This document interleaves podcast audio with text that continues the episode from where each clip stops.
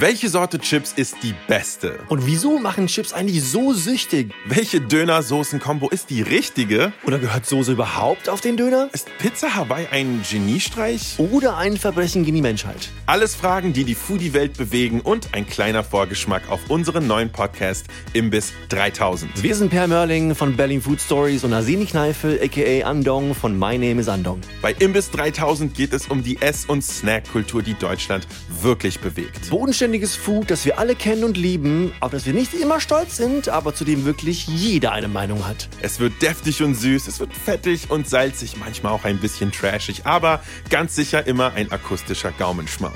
Und am Ende jeder Folge seid ihr garantiert hungrig, aber auch ein bisschen schlauer. Denn wir labern nicht nur über Kalorienbomben, sondern wir füttern euch auch mit ein paar Fakten. Wir beleuchten die Ursprungsgeschichten unserer Lieblingssnacks oder gehen mit unserer Inhouse-Lebensmittelchemikerin Victoria Ganz Fragen aus dem Foodkosmos mit wissenschaftlichem Know-how nach.